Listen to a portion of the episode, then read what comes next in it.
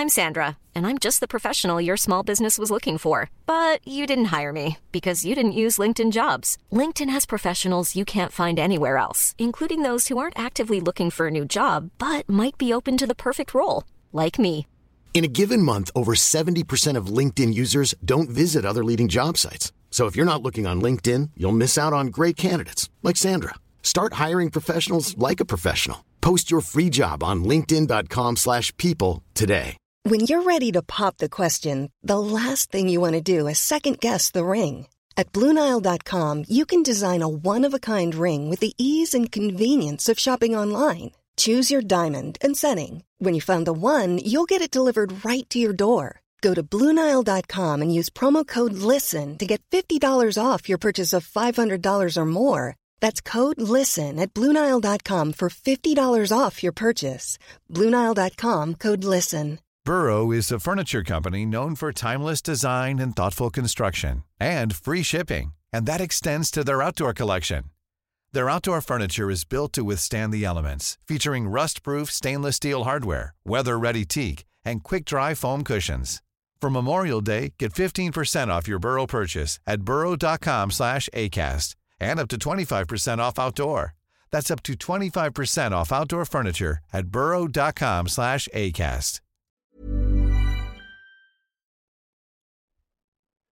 تو 20 مارس 1995 یه خبر مهم و عجیب تمام ژاپن رو شوکه کرد. خبر این بود که صبح اول وقت به چند خط مختلف متروی شهر توکیو حمله شده. اونم نه یه حمله معمولی. مهاجمین قصیه قتل عام تمام ایار با استفاده از ماده سمی سارین رو داشتن. ماده ای که یه قطرش می‌تونه یه آدم بالغ رو خیلی راحت از بین ببره. این اتفاق اولین باری در طول تاریخ بود که از یه ماده سمی و شیمیایی برای یک عملیات تروریستی استفاده می‌شد. اتفاقی که در ژاپن تقریبا بی سابقه بود. خیلی از مردم هیچ وقت نه با حملات تروریستی مواجه شده بودند و نه حتی درک درستی از واژه تروریست داشتند. طبق تحقیقات پلیس مشخص شد که این عملیات پیچیده و برنامه ریزی شده توسط یک فرقه مذهبی به اسم ام انجام شده که هدفشون از انجام این کار نه تبلیغات بود و نه جلب توجه. این کار براشون یه اقدام مقدس بود که بنا بر خواست رهبرشون که خودش رو مسیح واقعی می‌دونست انجام شد. تو این اپیزود جزئیات این حادثه رو با هم بررسی می‌کنیم. با فرقه اوم و طرز فکر و عقایدشون آشنا میشیم. از رهبرشون میگیم و می‌بینیم که چطور میشه که یه انسان معمولی حاضر میشه دست به یه قتل عام تمام ایار بزنه و مردم بیگناه رو بکشه.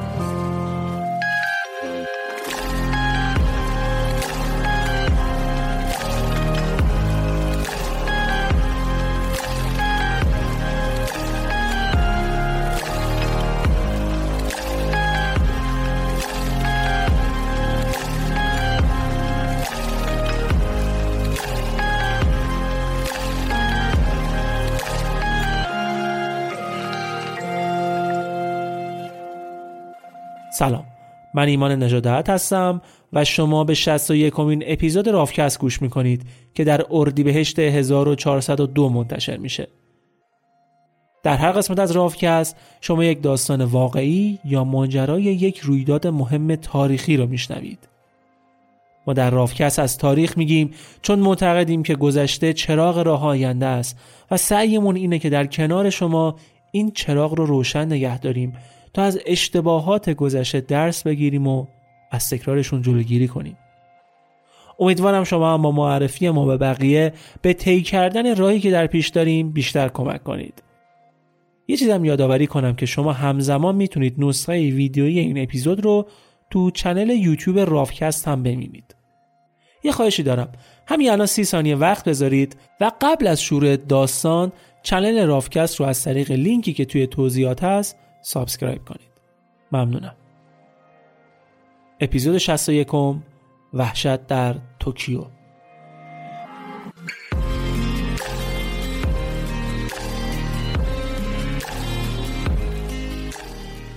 دیدیم برای افتتاح حساب بانکی بیرون از ایران چه مشکلاتی وجود داره یا وقتی می‌خوایم ویزا بگیرین چقدر استرس دارید یا اصلا هر کاری خارج از ایران می‌خواین انجام بدید با هزار جور مشکل مواجه میشید اگه بخوایم برای آینده سرمایه گذاری کنین راه ها روش های کمی وجود داره حالا شرکت شریف برای تمام این مشکلات شما جواب داره شما با داشتن پاسپورت دوم می‌تونید راه ساده برای حل مشکلات داشته باشید پاسپورت دومینیکا و سنت لوسیا راهگشای این داستان است.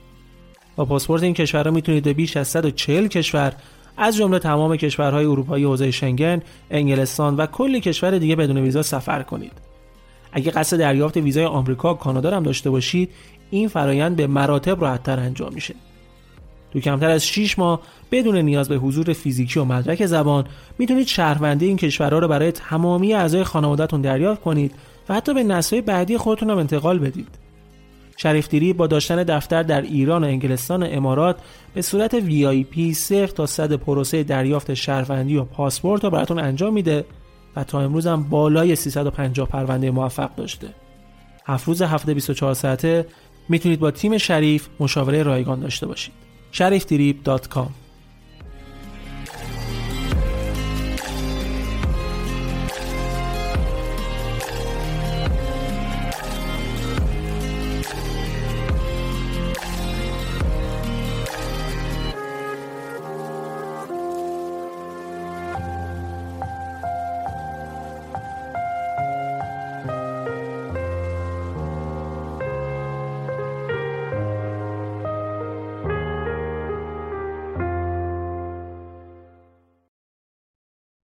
خب داستان ما شروعش برمیگرده به طرفای سال 1985 زمانی که فرقه اوم با اسم کامل اوم شینریکیو با الهام از عقاید بودایی و هندویی توسط فردی به اسم چیز ماتسوموتو تأسیس شد.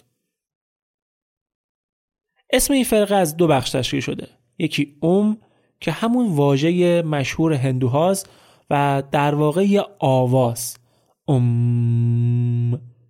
به صدای جهان معروفه. یه سری معتقدن که صدایی که در لحظه بیگ بنگ منتشر شده همینه. ام. این صدای هستیه و تمام قدرت های خیر و شر و سازنده دنیا توی این آوا جمع شده. بخش دوم این اسم به معنی حقیقت والا یا حقیقت عالیه.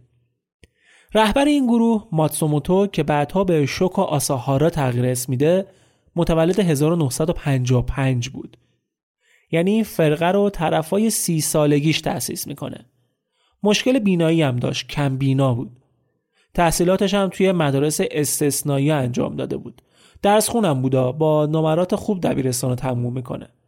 توی دوران دبیرستان اتفاقا کنار درسش به جدو هم علاقه من میشه و کمربند مشکی هم می‌گیره.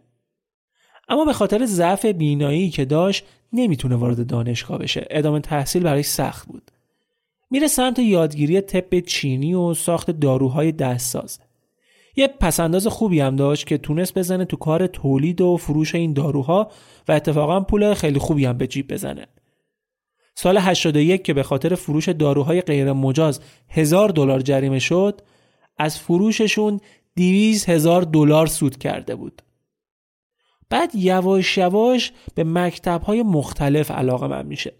رفت سمت مطالعه آین های بودا و هندو و انقدر به آین بودا علاقه من شد که چند سال بعد برای زیارت و آموزش بیشتر میره به هیمالیا.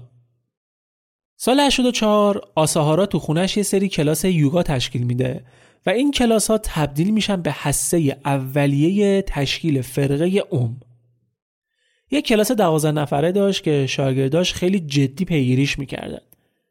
تو این کلاس ها آساهارا بهشون تعالیم مذهبی هم می‌داد. درسایی که یه آش شعله قلمکاری از کلی مذهب و مکتب و آین مختلف بود.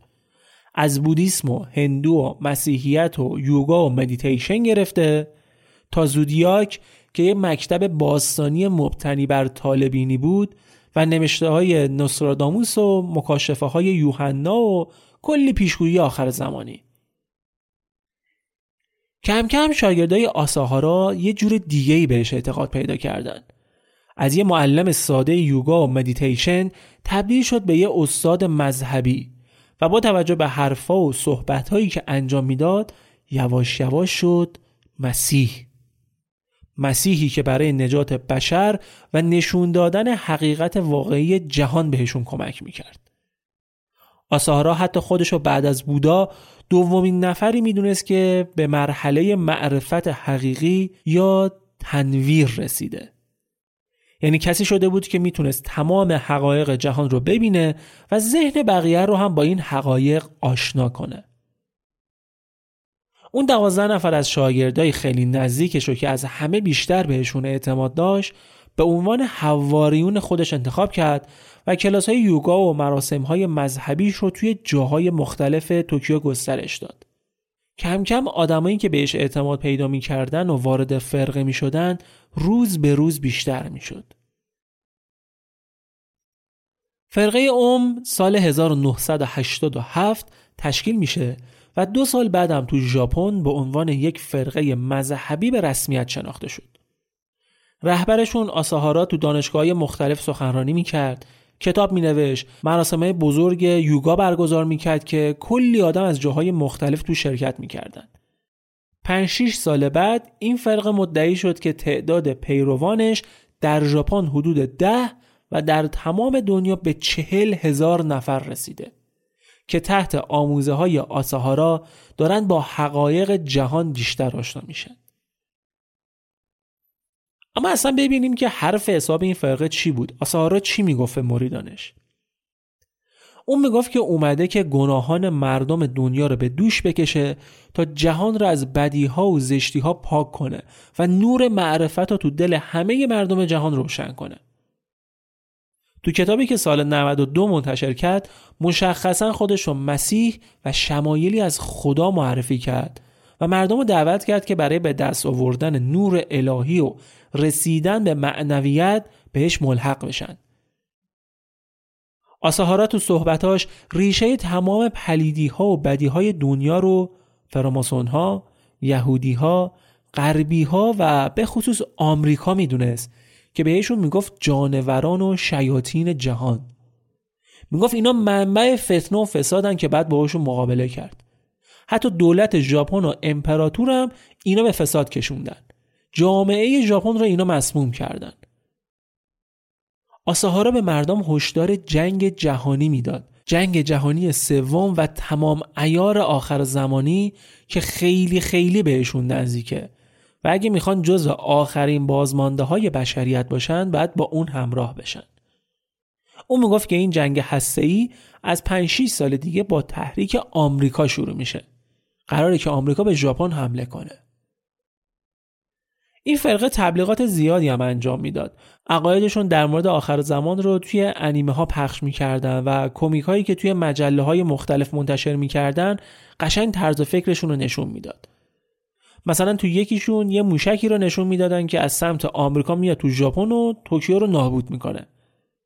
از سلاحهای قدرتمند و توطئه های جهانی برای نابودی بشریت می‌گفتند.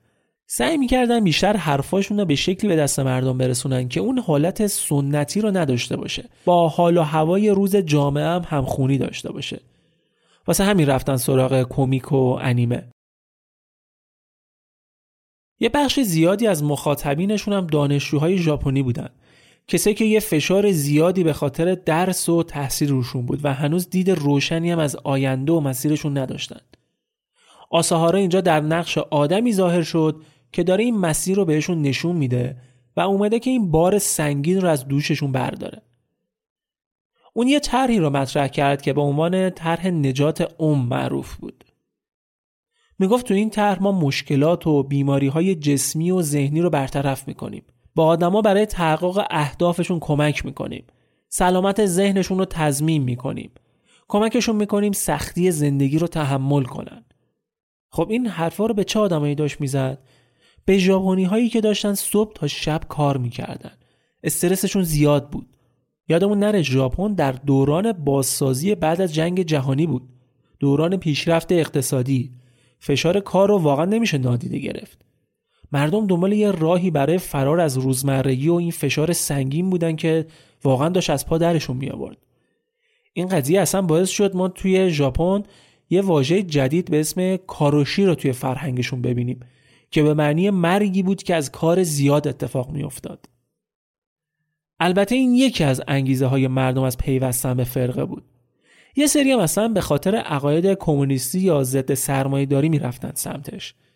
یا به خاطر کینه ای که از آمریکا به خاطر جنگ جهانی دوم و بمبارون های اتمی داشتن. یا کسایی بودن که به خیال خودشون دنبال تبدیل شدن به ابر انسان بودن. مثلا بهشون می‌گفتن که ما شما را به استانداردهایی به مراتب بالاتر از انسانی که الان هستید میرسونیم. قدرت های موافق طبیعی بهتون میدیم. می‌تونید از جسم محدودی که الان گرفتارشید فراتر برید. یکی از اعتقادات اوم این بود که مادیگراها و کسایی که به لذتهای دنیا دل بستن جاشون وسط جهنمه. آساهارا علنا توی سخنرانیهاش می‌گفت هر کسی که دلبسته مادیات باشه مستقیما میره قعر جهنم وسط موتورخونه. سرمایهداری یه کار شیطانیه. مهمترین بعد هر انسانی روحشه و وقتی آدم به مسائل مادی فکر می‌کنه از این بعد مقدس دور میشه و میره سمت فساد. واسه همین برای اینکه اعضا رو از این گناه کبیره دور نگه دارن موقع ورود به فرقه تمام داراییشون رو می‌گرفتن و بعد هر چی دارن و ندارن تقدیم اون بکنن پول، خونه، ماشین. هر چی داشتن باید تقدیم رهبر آساهارا می‌شد. آساهارا به مریدانش می‌گفت که قدرت مطلق و کامل خودشه. و اگه کسی فکر می‌کنه که حرفایی که می‌زنه اشتباهه مشکل از خود اون آدمه که قلبش سیاهه. بعد ایمانش رو قوی تر کنه. وقتی فرق مشهورتر شد و آدمای بیشتری واردش شدن اومدن یه حرکت عجیب غریب انجام دادن. هر کی تازه وارد بود رو برای اینکه یه دنیای جدید و حال جدید رو بهش نشون بدن که از دنیای مادی و آلوده قبلی فاصله بگیره یه مراسمی برگزار می‌کردن که بهش می‌گفتن آغاز راه مسیح توی مراسم چیکار می‌کردن؟ بهشون الستی و روانگردان های مختلفی می‌دادن که طرف رو ببرن توی فضای دیگه ای. یه چیز جدید که تا حالا تجربه نکرده. اکثر این آدما بار اولی بود که همچین موادی مصرف می‌کردن و این یه تجربه عجیب بود براشون. هیچ کدومشون هم البته بگم ها نمی‌دونستن که دقیقا چی دارن می‌خورن. این روانگردان ها رو توی نوشیدنی قاطی می‌کردن و می‌دادن بهشون اونا هم فکر می‌کردن که خب یه ولکام درینک معمولی بهشون دادن دیگه مصرف این LSD ها انقدر زیاد شد که از یه جایی به بعد خودشون توی آزمایشگاهاشون تولید می‌کردن پول سمتشون سرازیر شده بود آدمای مختلفی با مهارت‌های مختلف بهشون اضافه شده بودن. دکتر و مهندس و پلیس و معلم و دیگه دست و بالشون برای کارهای مختلف بازتر بود. یکی از کاری که کردن راه اندازی آزمایشگاهشون بود که تو دامنه های کوه فوجی ساخته بودنش. کوهی که بین مردم ژاپن خیلی مقدسه. تو این آزمایشگاه ها به غیر از تولید LSD کارها و آزمایش های دیگه هم انجام می‌دادن که خیلی عجیب و واقعا تعجب برانگیز بود که حالا جلوتر بهشون مفصل می‌پردازیم. یه کار دیگه ای که می‌کردن این بود که یه سری کلاه درست کرده بودن که کل سیمین بهش وصل بود. باهاشون جریان الکتریکی رو وارد سر آدمو می‌کردن. بهش می‌گفتن شیوه رستگاری کامل. معتقد بودن اینجوری الگوهای فکری عمر رو مستقیم وارد ذهن افراد می‌کنن. خود آساهارا هم از این کلاها استفاده می‌کرد. این کارو با بچه ها هم انجام می‌دادن. تمام این کارا واسه این بود که آدمه رو وارد یه فضای ذهنی دیگه ای کنن که خب آسیبای خیلی زیاد هم بهشون زده می‌شد به خصوص بچه ها تو ژاپن طبق قانون آزادی ادیان وجود داره و فرقه اوم هم اصلا رسما تو این کشور یه فرقه مذهبی و شناخته شده به حساب می اومد. ضمن اینکه از دوران بعد از جنگ خیلی به گروه های مذهبی کاری نداشتن. دولت زیاد پراپاشون نمیپیچید. رفته رفته اما هواشی مربوط فرقه اوم زیاد شد. یه سری شایعه ها در موردشون منتشر شد که یه اتهام های جدی رو علیهشون مطرح می‌کرد. مثلا چی؟ مثلا اینکه چه افتاده بود که فرقه برخلاف میل اعضا داره دارایی ها و اموالشون ازشون می‌گیره. اخخازی می‌کنن. آدما رو به زور اونجا نگه میدارن. یه سری از خانواده ها می‌گفتن بچه های ما رو به اجبار اونجا نگه داشتن نمی‌ذارن ببینیمشون. حتی متهم شدن به قتل یکی از اعضا که می‌خواسته از فرقه خارج بشه. این اتهاما باعث شد که یه وکیلی تصمیم بگیره در موردشون تحقیق کنه. اون وکیل خانواده های 23 تا از افرادی بود که الان عضو فرقه بودن و نمی‌تونستن بهشون دسترسی داشته باشن. خبری ازشون نبود. این بابا تو تحقیقاتش به یه سری شواهدی رسید که مهر تأییدی بود بر تمام حرف و حدیثایی که اطراف گروه بود. یه چند تا جلسه میاد با اینا می‌ذاره و با هم دیگه سری صحبتهایی می‌کنن که بتونن مشکلات رو حل و فصل کنن. ولی خب به جایی نمی‌رسن. تصمیم می‌گیره که علیهشون شکایت کنه و بکشونتشون دادگاه. خیلی هم جدی داشت پرونده رو پیگیری می‌کرد. یه بار با یکی از شبکه های تلویزیونی مسابقه مفصلی هم در مورد فرقه انجام میده. ولی قبل پخشش اونا یه کار غیر حرفه‌ای می‌کنن و میرن مصاحبه رو به اعضای عالی رتبه اوم نشون میدن. اونم انقدر بهشون فشار میارن که موفق میشن جلوی پخش مصاحبه رو بگیرن. تقریبا یک ماه بعد جسد این وکیل و همسر و بچه خردسالش تو خونش پیدا میشه. علت مرگ تزریق ماده سمی در بدن.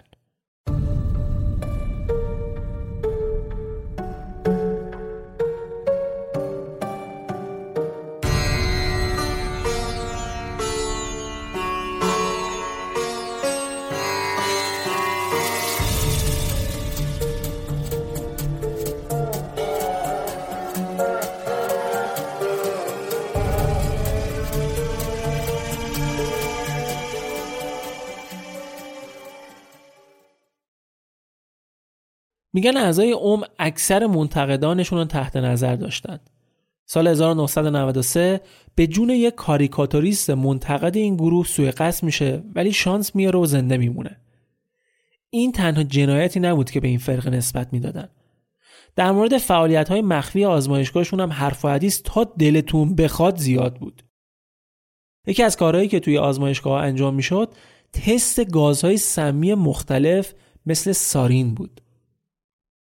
سارین یه ماده شیمیایی خطرناکه که به صورت مایعه و بعد از انتشار یه گاز بیرنگ و بویی ازش منتشر میشه که عضلات قلب و سیستم تنفسی رو از کار میندازه و باعث مرگ میشه. این ماده رو اولین بار سال 1938 یه شیمیدان توی آلمان نازی کشف کرد که به عنوان یه آفتکش قوی معرفیش کردن. اما از این ماده سمی استفاده نظامی تروریستی هم شد مثل زمانی که صدام حسین مناطق کردنشین عراق و ایران رو مورد حمله شیمیایی قرار داد. تو این حملات از سارین هم استفاده کردند. اون می‌گفت اما این مواد شیمیایی رو برای مصارف کشاورزی تولید می‌کنه. باهاش کود شیمیایی یا آفتکش می‌سازن. آساهارا سال 1993 بعد ساخت این سمها تو آزمایشگاهش برای اینکه نتیجهشون رو ببینه اومد تو استرالیا توی مزرعه پرورش گوسفند این مواد رو امتحان کرد ولی خیلی زود مشخص شد که مصارف این مواد جای دیگه ایه. از اینها علیه مخالفین و مردم استفاده می‌شد یا قرار بود که بشه یک سال بعدش چند تا از اعضای وفادار آساهارا سانی را توی منطقه‌ای در شهر ناگانو ژاپن به صورت محدود استفاده کردند که باعث مرگ حداقل هفت نفر و مسمومیت چند صد نفر شد.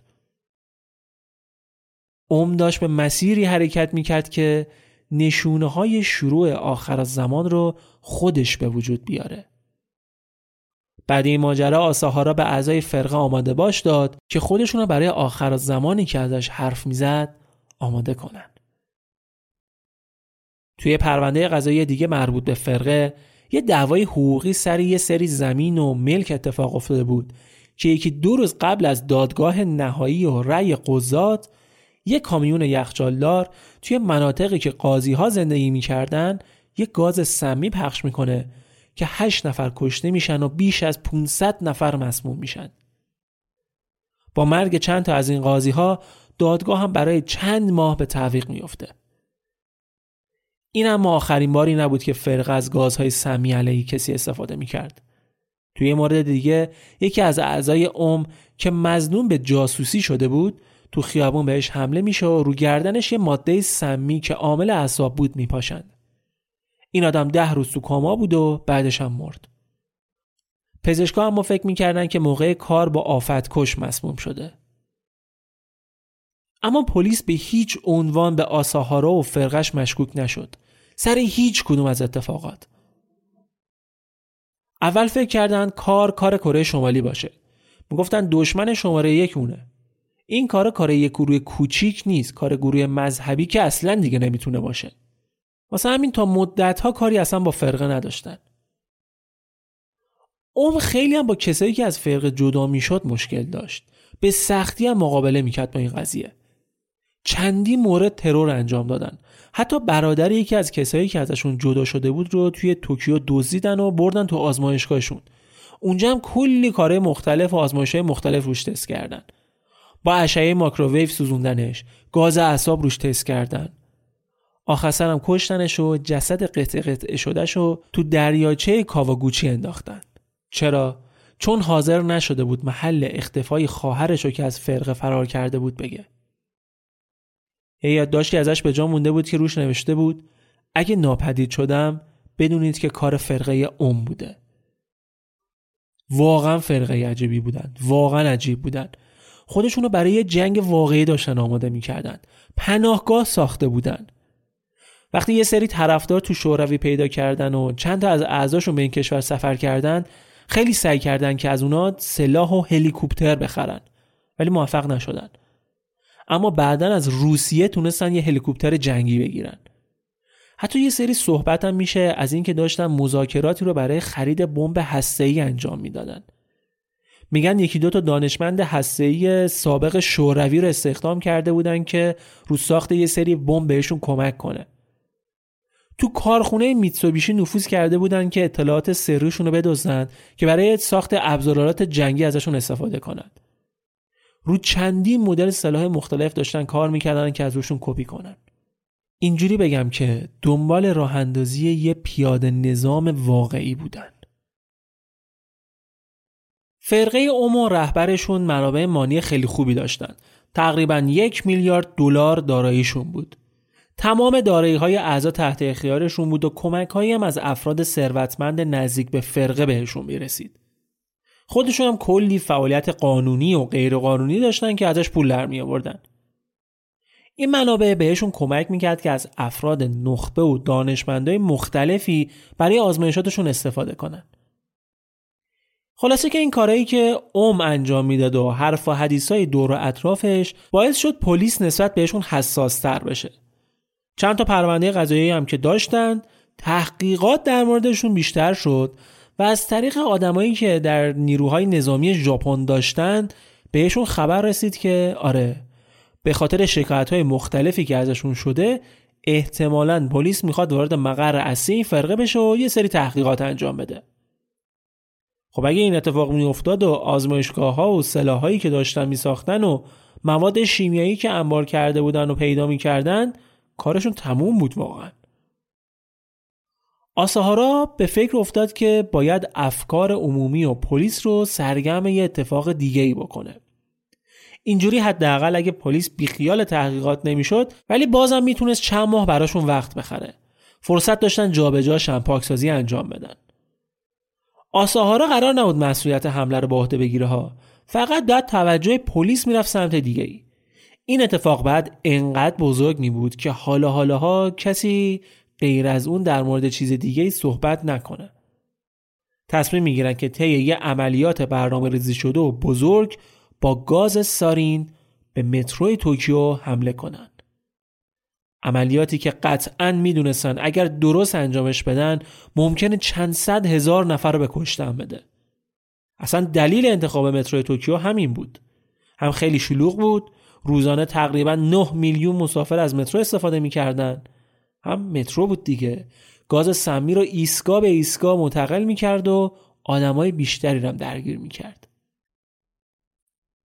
برای انجام این عملیات باید بهترین و وفادارترین آدمای ممکن رو انتخاب می‌کردند. باید بینقص انجام می‌شد.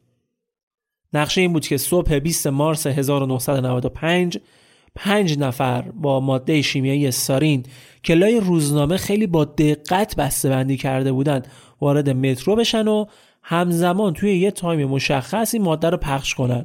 خودشون هم سریع از قطار خارج بشن. برای اینکه این کار به بهترین شکل انجام بشه بهترین کسایی که داشتن رو برای آموزش انتخاب کردن. پنج نفر انتخاب شدن. آدمایی که اگه از زندگی قبل از ورودشون به فرقه و تحصیلات و شخصیتشون براتون بگم باورتون نمیشه که همچین کسایی اول از همه حاضر شدن اون زندگی رو ول کنند و وارد یه همچین گروهی بشن. و از همه مهمتر حاضر شدن دست به همچین کاری بزنن. اونا کاملا می‌دونستن کاری که دارن انجام میدن کلی آدم قشنگ نیست و نابود می‌کنه. ولی بازم قبولش کرده بودن. حالا اینا کیا بودن؟ ماساتو یوکویاما جوون 31 ساله و فارغ و تحصیل رشته فیزیک کاربردی. یاسا او هایاشی 37 ساله فعال در زمینه هوش مصنوعی. این آدم کسی بود که برای اثبات خودش به آساهارا داوطلب این کار شده بود. کنچی هیروسه سی ساله و فارغ تحصیل رشته فیزیک از دانشگاه نخبگان ژاپن. هکو هایاشی 48 ساله که مسنترین آدم گروه بود.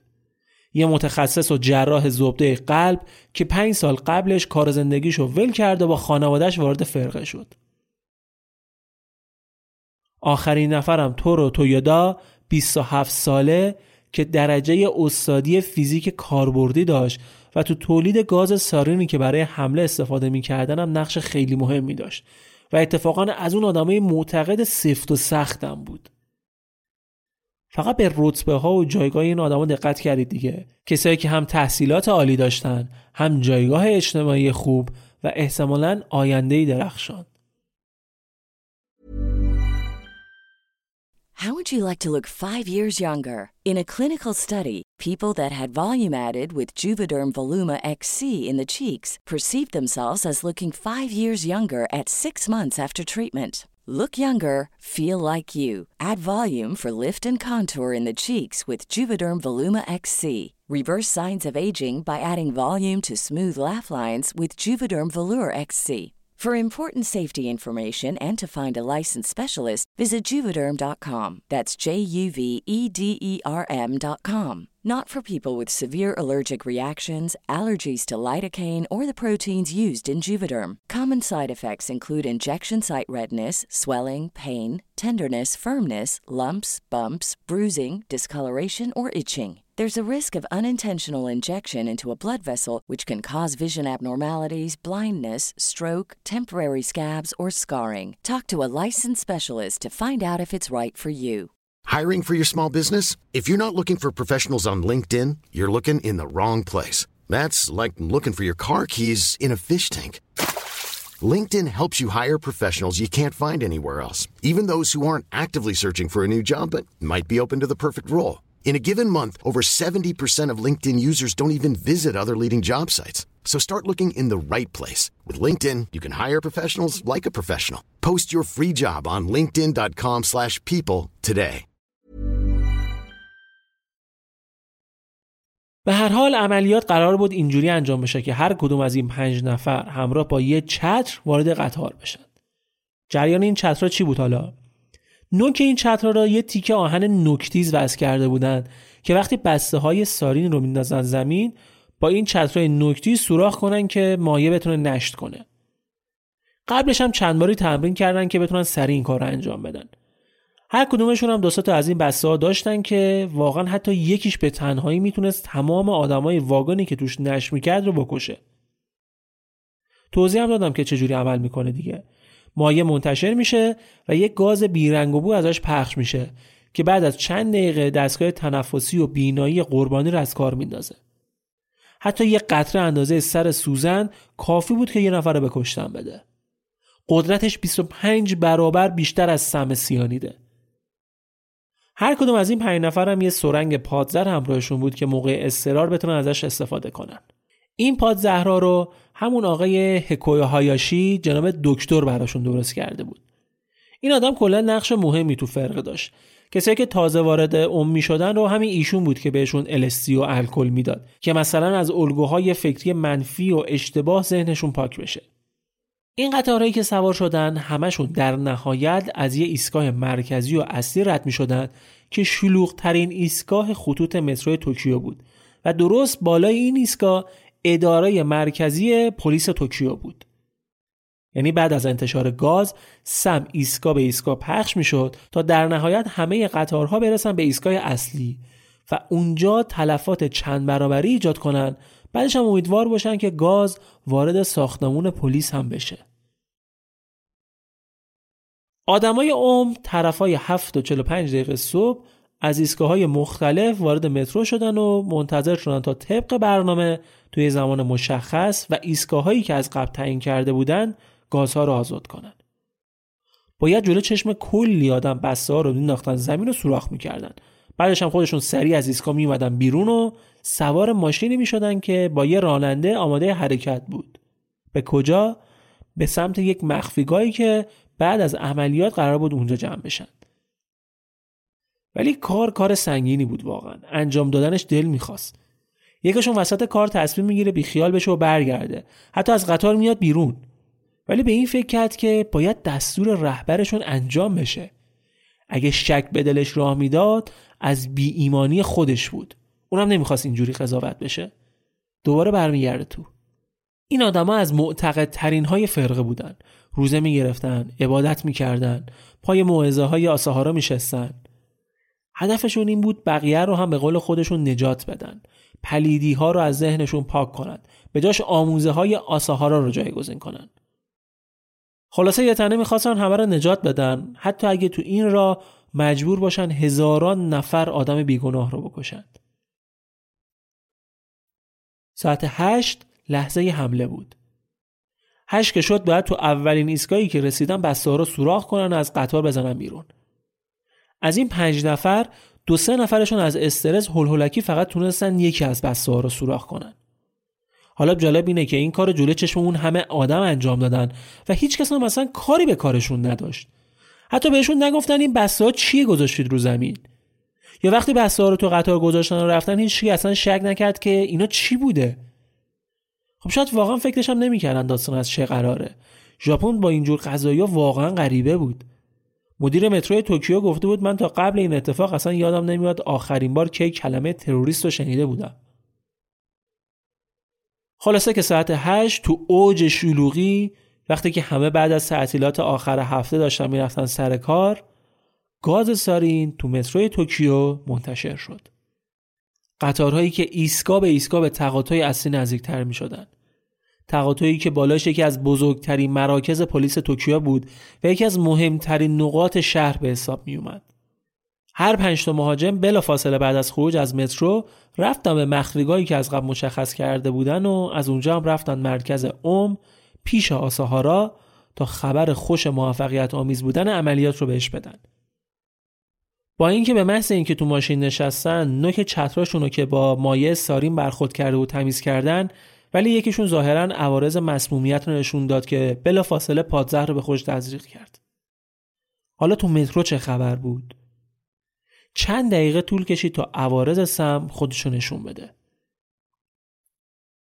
در 15 دقیقه بعد کم کم سرفه ها شروع شد.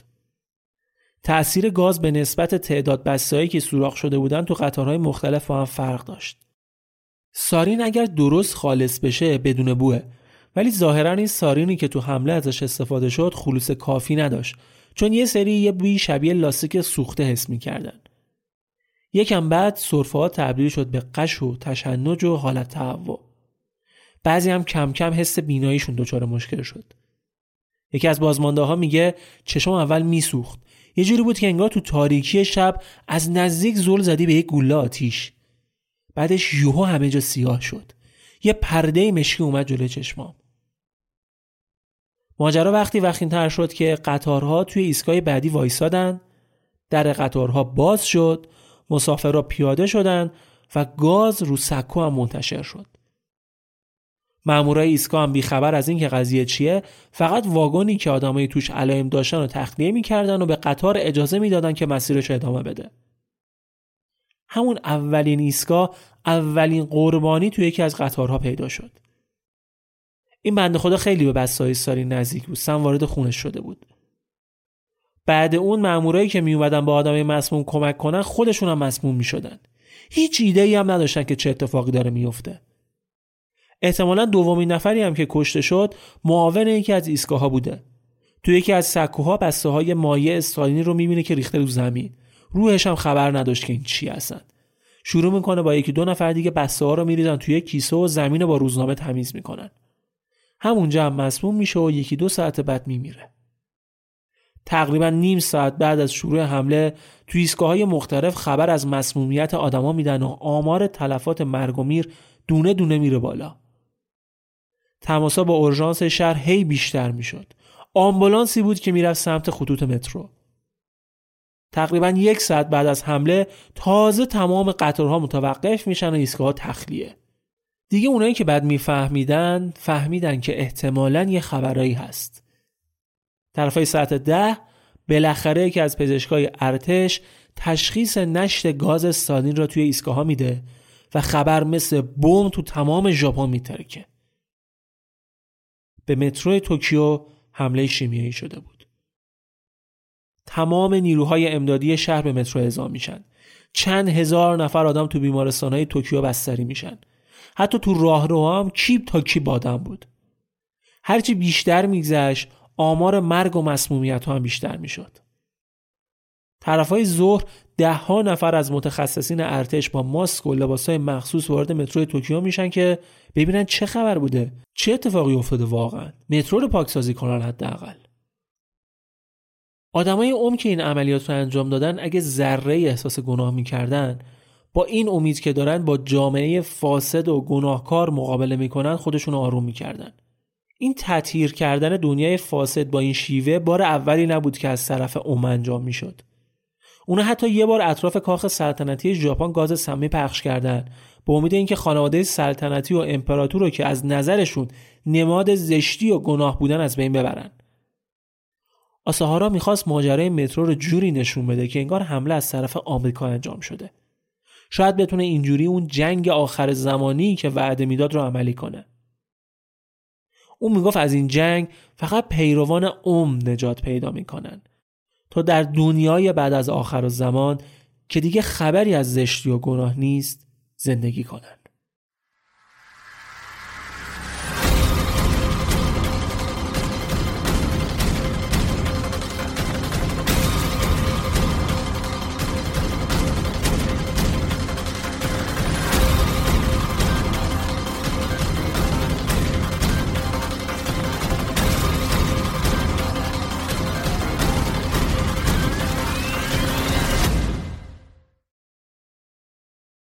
حمله مترو توکیو با وجود برنامه ریزی و گستردگیش اما تلفات جانی بالایی نداشت.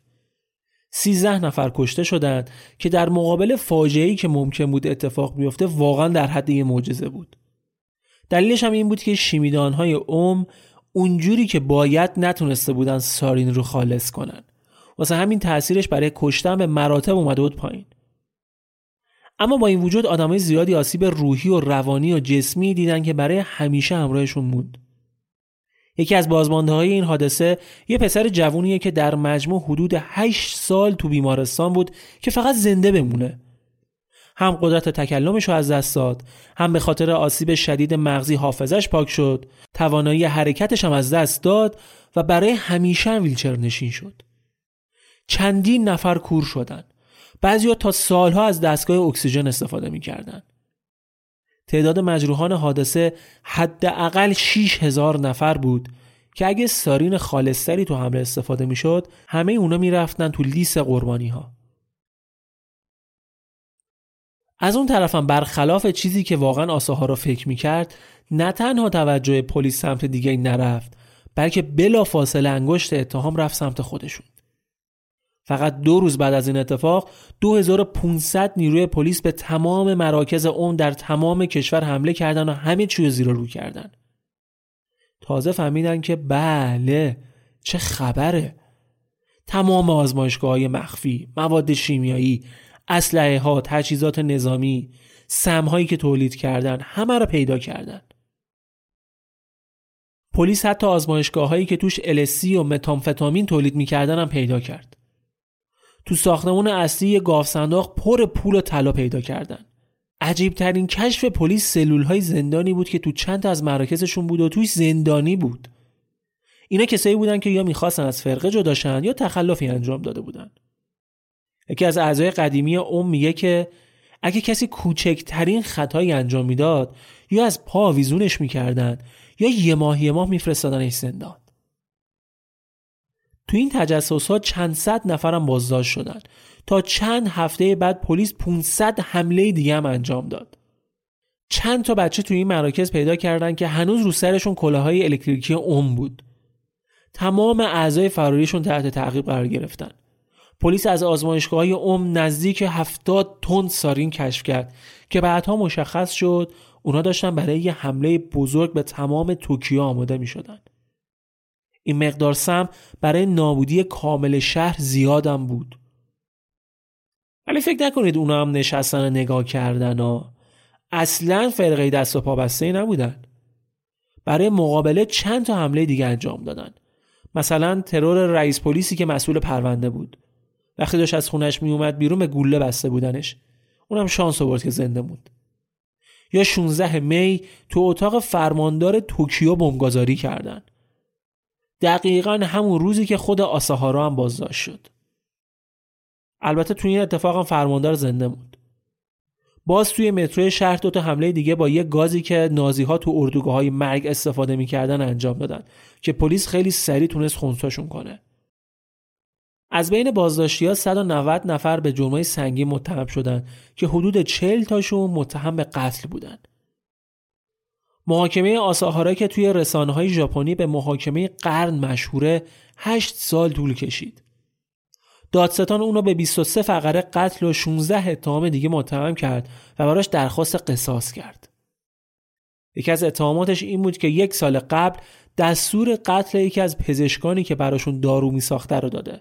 چون می‌خواسته از فرقه خارج شه آدمی که مأمور این قتل شده بود میگه منو تهدید کردن که اگه نکشمش خودمو می‌کشن پلیس تو تحقیقاتش فهمید که آساهارا برای آزمایشهایی که انجام می‌داد از اعضای خود فرقه هم استفاده می‌کرد. اونا رو کرده بود موش آزمایشگاهی. 46 نفر از اعضای اوم تو همین آزمایش های شیمیایی و استفاده از برق برای تغییر ذهنیت آدما از بین رفتن. وکیل مدافع های اون برای دفاع ازش می‌گفتن که آساهارا از تمام جنایت ها و حتی حمله به مترو هم بیخبر بوده اصلا حال جسمانی خوبی نداشته که بخواد همچین داستانهایی رو رهبری کنه. یه مدت بعد فرقه آساهارا رو از رهبری برکنار می‌کنه و اونم دیگه لام تا کام با هیچ کس صحبتی نمی‌کنه. نه اعضای خانوادهش و نه حتی وکلاش در نهایت دادگاه آساهارا رو در تمام اتهامات مجرم شناخت و به مرگ محکوم کرد. در مجموع دادگاه های ژاپن 13 نفر از اعضای فرقه را به اعدام محکوم کردند که چهار نفر از پنج مهاجم مترو هم بینشون بودند. نفر پنجم حکمش حبس ابد بود. کدومشون؟ همون جناب دکتر. اون حاضر شده بود در ازای تخفیف در حکمش کلی از اعضای فرقه رو لو بده و برای بازداشتشون کمک کنه و اتفاقا نقش مهمی هم در محکومیت آساها رو ایفا کنه یکی از آدمای نزدیک به اون بود که خیلی چیزا در مورد خودش و کارهایی که کرده بود و دستوراتی که به اعضا داده بود و فعالیت های سری فرقه می‌دونست. یه نکته این پرونده این بود که پلیس برای بیش از 15 سال سه نفر از اعضای این فرقه را تحت تحقیق قرار داد.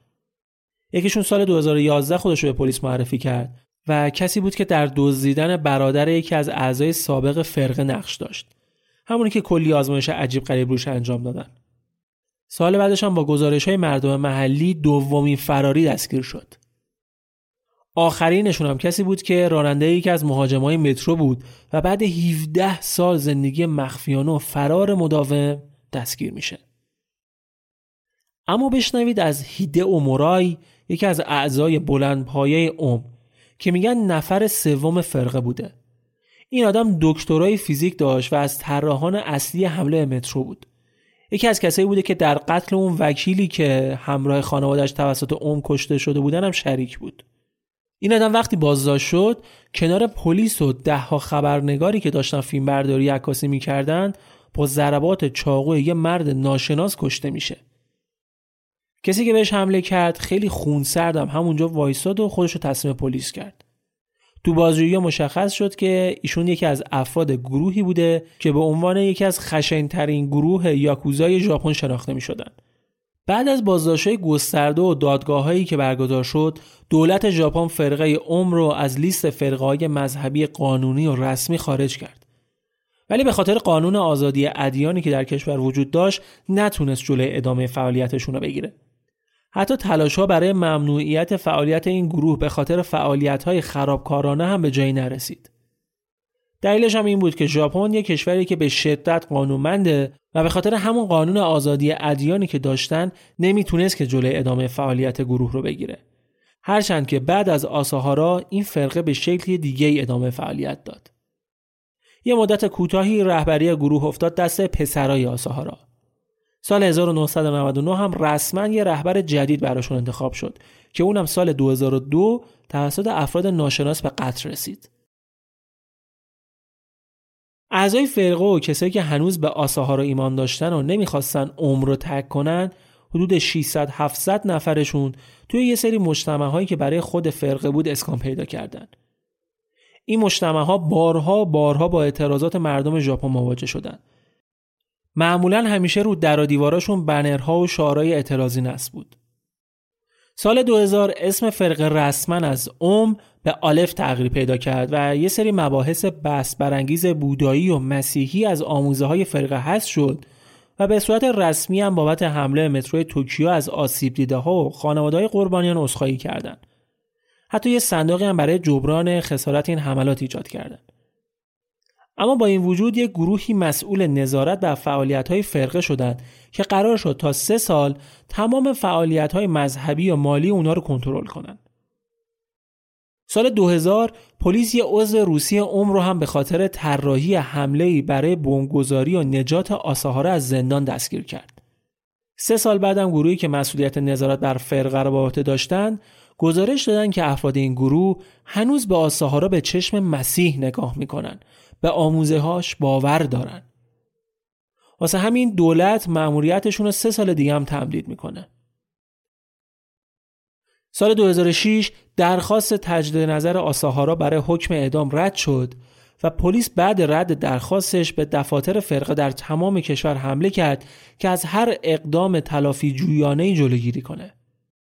تو سالهای بعدی هم تلاش فرقه این بود که از اون گذشته سیاه و تاریکش فاصله بگیره و یه تصویر جدیدی از خودشون نشون بدن. و هر حال همچنان حامیانی داشتند و داشتن سعی می‌کردن آدمای جدیدم بکشونن سمت خودشون. تو دانشگاه ها به خصوص خیلی تبلیغات می‌کردن. اما تیم های ناظر بر فعالیت های فرقه همچنان معتقد بودن که اینا ته دلشون هنوز مرید آساهارات. چند تا عکس از یه سری جلساتشون اومد بیرون که نشون می‌داد عکسای آساهارا تو دفاتر فرقه هست. پلیس هم به بهونه‌های مختلف سعی می‌کرد دفاترشون رو ری بره بررسی کنه. نکته جالب اینه که اونا تو کشور دیگه مرید داشتن. روسیه، اوکراین، ازبکستان، مونتنگرو. مونتنگرو یه بار 50 60 عضو عمر رو از کشور بیرون کرد. روسیه هم چند بار حامیان اون رو بازداشت کرد و فرقه رو یه سازمان تروریستی اعلام کرد. اعضای زندانی این گروه که حکم اعدام گرفته بودن از جمله آساهارا رهبرشون همگی سال 2018 اعدام شدند. ژاپن جزو معدود کشورهای پیشرفته و دموکراتیکه که همچنان حکم اعدام اونجا داره انجام میشه. هرچند خیلی به ندرت و برای جرمهای خاص. شیوه اعدام هم اینجوریه که مجرم تا یه ساعت قبل از اعدامش اصلا خبر نداره که دارن برای اجرای حکم میبرنش. خانوادهش هم بعد از اجرای حکم تازه خبردار میشن. هیچ خبری هم از آخرین دیدار و خدافزی نیست. این شرایط بارها بارها مورد اعتراض فعالان حقوق بشر بوده. قبل از اعدام هم ظاهرا به مجرمای داروی مسکن میدن و اعدام هم با تناب دار انجام میشه. سکوی زیر پای مجرمم با یه دکمه باز میشه که سه نفر به طور همزمان روی سه تا دکمه مختلف فشار میدن که مشخص نباشه که با فشار دکمه کدومشون دریچه باز شده. اما با این حال با تمام این بازداشتا با تمام این اعدام ها با تمام این محدودیت ها فرقه اوم همچنان داره به فعالیت های خودش ادامه میده. مراسم برگزار می‌کنه عضگیری می‌کنه مقاله چاپ می‌کنه. هرچند تحت نظر و با محدودیت های بسیار زیاد.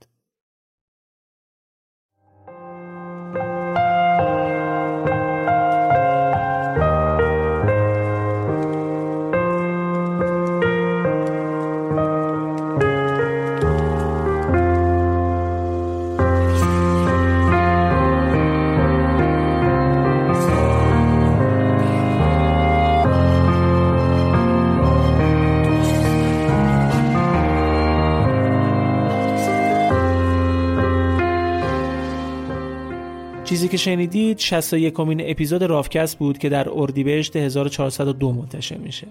اگر از شنیدن این اپیزود لذت بردید و براتون جالب بوده ممنون میشم که به بقیه هم معرفیش کنید. شبکه های اجتماعی رافکست به خصوص اینستاگراممون رو فراموش نکنید. اونجا خیلی فعالیت داریم و پستایی اونجا منتشر می‌کنیم که مخصوص خود اینستاگرامه.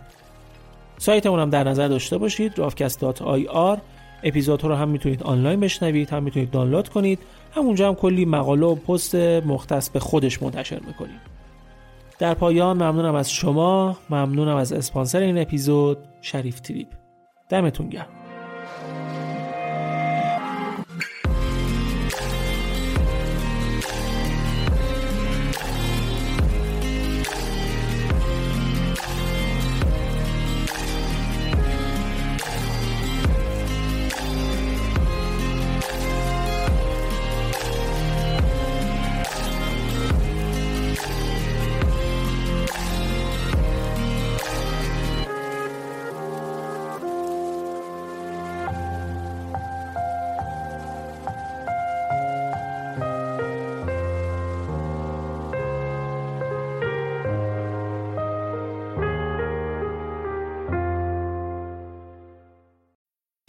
This break is brought to you by Adobe Photoshop. Here's a fun fact every day, millions of people around the world use Photoshop to create all kinds of cool stuff designs for t shirts and posters, graphics to promote brands and businesses, images for social and websites. Anyone can do it. And to the guy who put a bulldog's head on a parakeet's body, you, sir, are a genius. Get started for free today. Click or tap the banner to head over to Photoshop.com.